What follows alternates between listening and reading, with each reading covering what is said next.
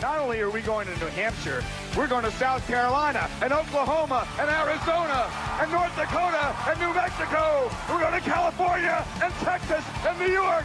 We're going to South Dakota and Oregon and Washington and Michigan. And then we're going to Washington, D.C. to take back the White House. Yeah! You want me on that wall. You need me on that wall. You are listening to America's Healthcare Challenge with Sean McGuire. Join the conversation at 402 342 1290 or at 800 577 1290. Once again, direct from the American heartland, here's your host, Sean McGuire. Welcome back to America's Healthcare Challenge. Hope all is going well with you. I'm doing all right. How you doing, Alan? I'm doing great. Man. Glad to be back in the studio. Glad to be back. Yeah, great to have you here. 402 Totally. 342 1290. We got a line open, and as one is lighting up for us right now. If you would like to join the conversation, I'm going to talk a little politics here uh, this segment. Oh, uh, yeah. which is, I know, your favorite part of uh, of the program. And so, Mm. one of the uh, main headlines, I guess, this week was the Indiana primary was pretty much the final straw for the Republicans. Is that right? Yeah. Uh, looks like Donald Trump is the presumptive nominee and uh, has all but sealed up the uh, nom- the Republican nomination for president. So Can we uh, let the record stuff. reflect uh, who was the first person? uh, I was one of the first people that predicted. yeah, going to win. you you you you were you were there wearing your red "Make America Great Again" hat, and uh, back in October of last year, I believe it was. And uh, I must give you kudos this week. You were right on that, right on the money. Uh, I was wrong. I, I supported Mike Huckabee and his uh, one state wishing a prayer of three percent. So uh, you you got kudos. I got you know nothing. Well, it's just um, But now I'm on board. So you know, I, I- just know that um, name ID is so powerful in politics. And that guy's got name ID like you wouldn't even. I mean, everybody knows. I was watching Die Hard, one of the Die Hard movies. I think it was um, Die Hard with a Vengeance, or right. came out in the '90s, or you know, and they they're like uh, she made a reference to Donald Trump in, Right. in the movie. well, there's lots of movies that have had references to Donald Trump in them. So, oh yeah, the guy's That's got before he was a quote unquote reality TV star. yeah, and this guy's got you know he's they av- they averaged it out, and he had something like two billion dollars worth of free media in this past uh, primary season already up to this point, and you know he was just here in town yesterday. And that was a crazy You went? event. Oh yeah, I was there. I was about five rows from the front, and there was about four thousand people there. So uh, loud, boisterous. There were protesters running up and uh, all kinds of different ways, yelling and chanting stuff that I can't say on the air. but it was it certainly was crazy to say the least. I had to go see the Trump the Trump What'd you think of it? Oh, dude, it was. I can see why so many people get caught up in the spectacle. It's a show, man. It's all entertainment. It's like The Apprentice live. I mean, you just feel that passion and that energy from you know regular people. I mean, there was this was no rent a crowd like some candidates bought, like Jeb Bush or Ted Cruz. But guys, these are regular, everyday Americans that are angry at their government, whether it's Obamacare, prisons, crime, you name it. They're angry. And they, they're, they're making it felt, I think, on both sides of the aisle. You know, anger isn't a Republican thing, it's also a Democrat thing, too. Because you see Bernie Sanders out there. You know, I saw, uh, I think it was earlier this week, I saw where 2,000 physicians supported uh, are supporting Sanders' single payer plan. How many? 2,000. So, I mean, anger is not one side or the other, it's both sides. Mhm. And so, uh, it's going to be an interesting run to the general election now that we've got Hillary versus the Trumpster. And healthcare might come up, I guess. Um, I, I would think so. oh, he brought it up yesterday. He wants. What did he say? he said he wants to repeal and replace Obamacare. So well, I mean, we both know that that's not possible. right, yep.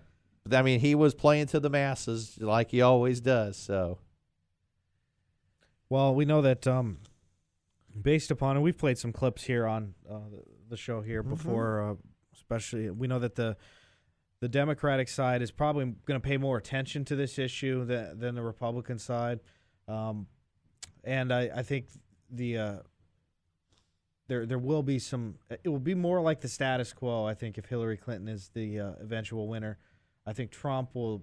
I, I don't know that he's going to have. I think it's going to be uh, all out war um, for a while. Um, it, the first couple years with him.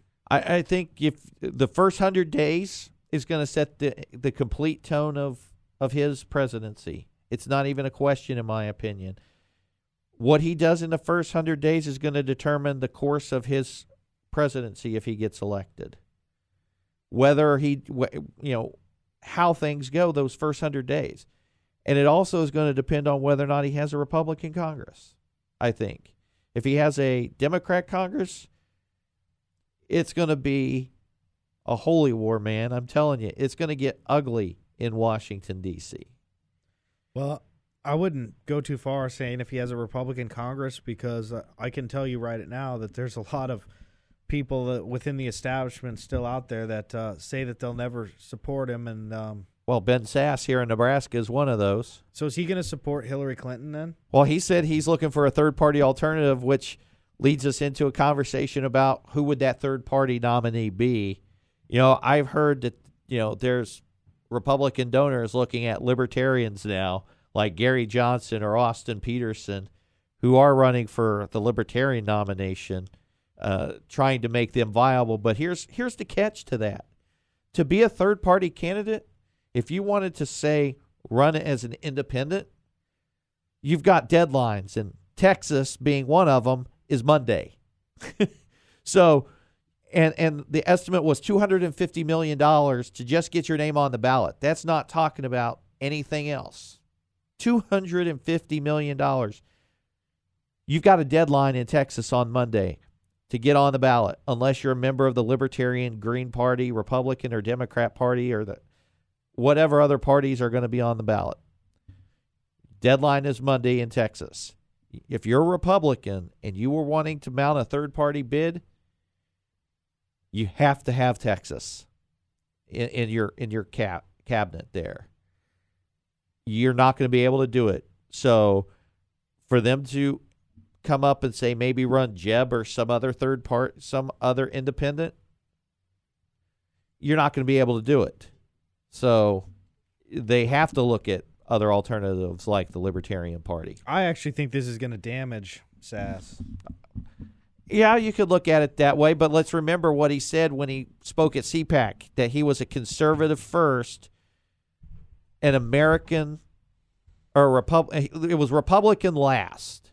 And he was only a Republican because he thought that the Republican Party was the best vehicle for his ideas. So, is the Republican Party left? Ben Sasse in the dust? I don't know. I think it's going to hurt him drastically in this state. Because I will tell you, there There's were a peop- lot of Trump people out there that aren't going to forget that. on I'm MS. tell I'm you. telling you, on MSNBC yesterday, I was standing in line and they did an interview and they asked him about Ben Sasse and they walked down the rope line, and it was ugly. He is probably in the single digits now in uh, the approval rating category. People in this state are mad at Ben Sasse, no matter what he does on Obamacare. So he he he's got to tread carefully here. you know, we'll see how the primary numbers play out. You know what I mean? Mm-hmm. But I don't know. I just think you know you can do whatever you want, but the people are are are, are speaking here. I'm telling saying. you, I, there were four thousand people there yesterday, and they all were were saying the same thing. And I've never seen a congregation of folks like I saw yesterday that were of all different, you know, e- economic groups, races, colors, whatever. It it it stretched across all lines, women, men, you know. It it was it was crazy. So I, I'm telling you, don't discount Donald Trump, no matter what. Sean didn't, and he was right.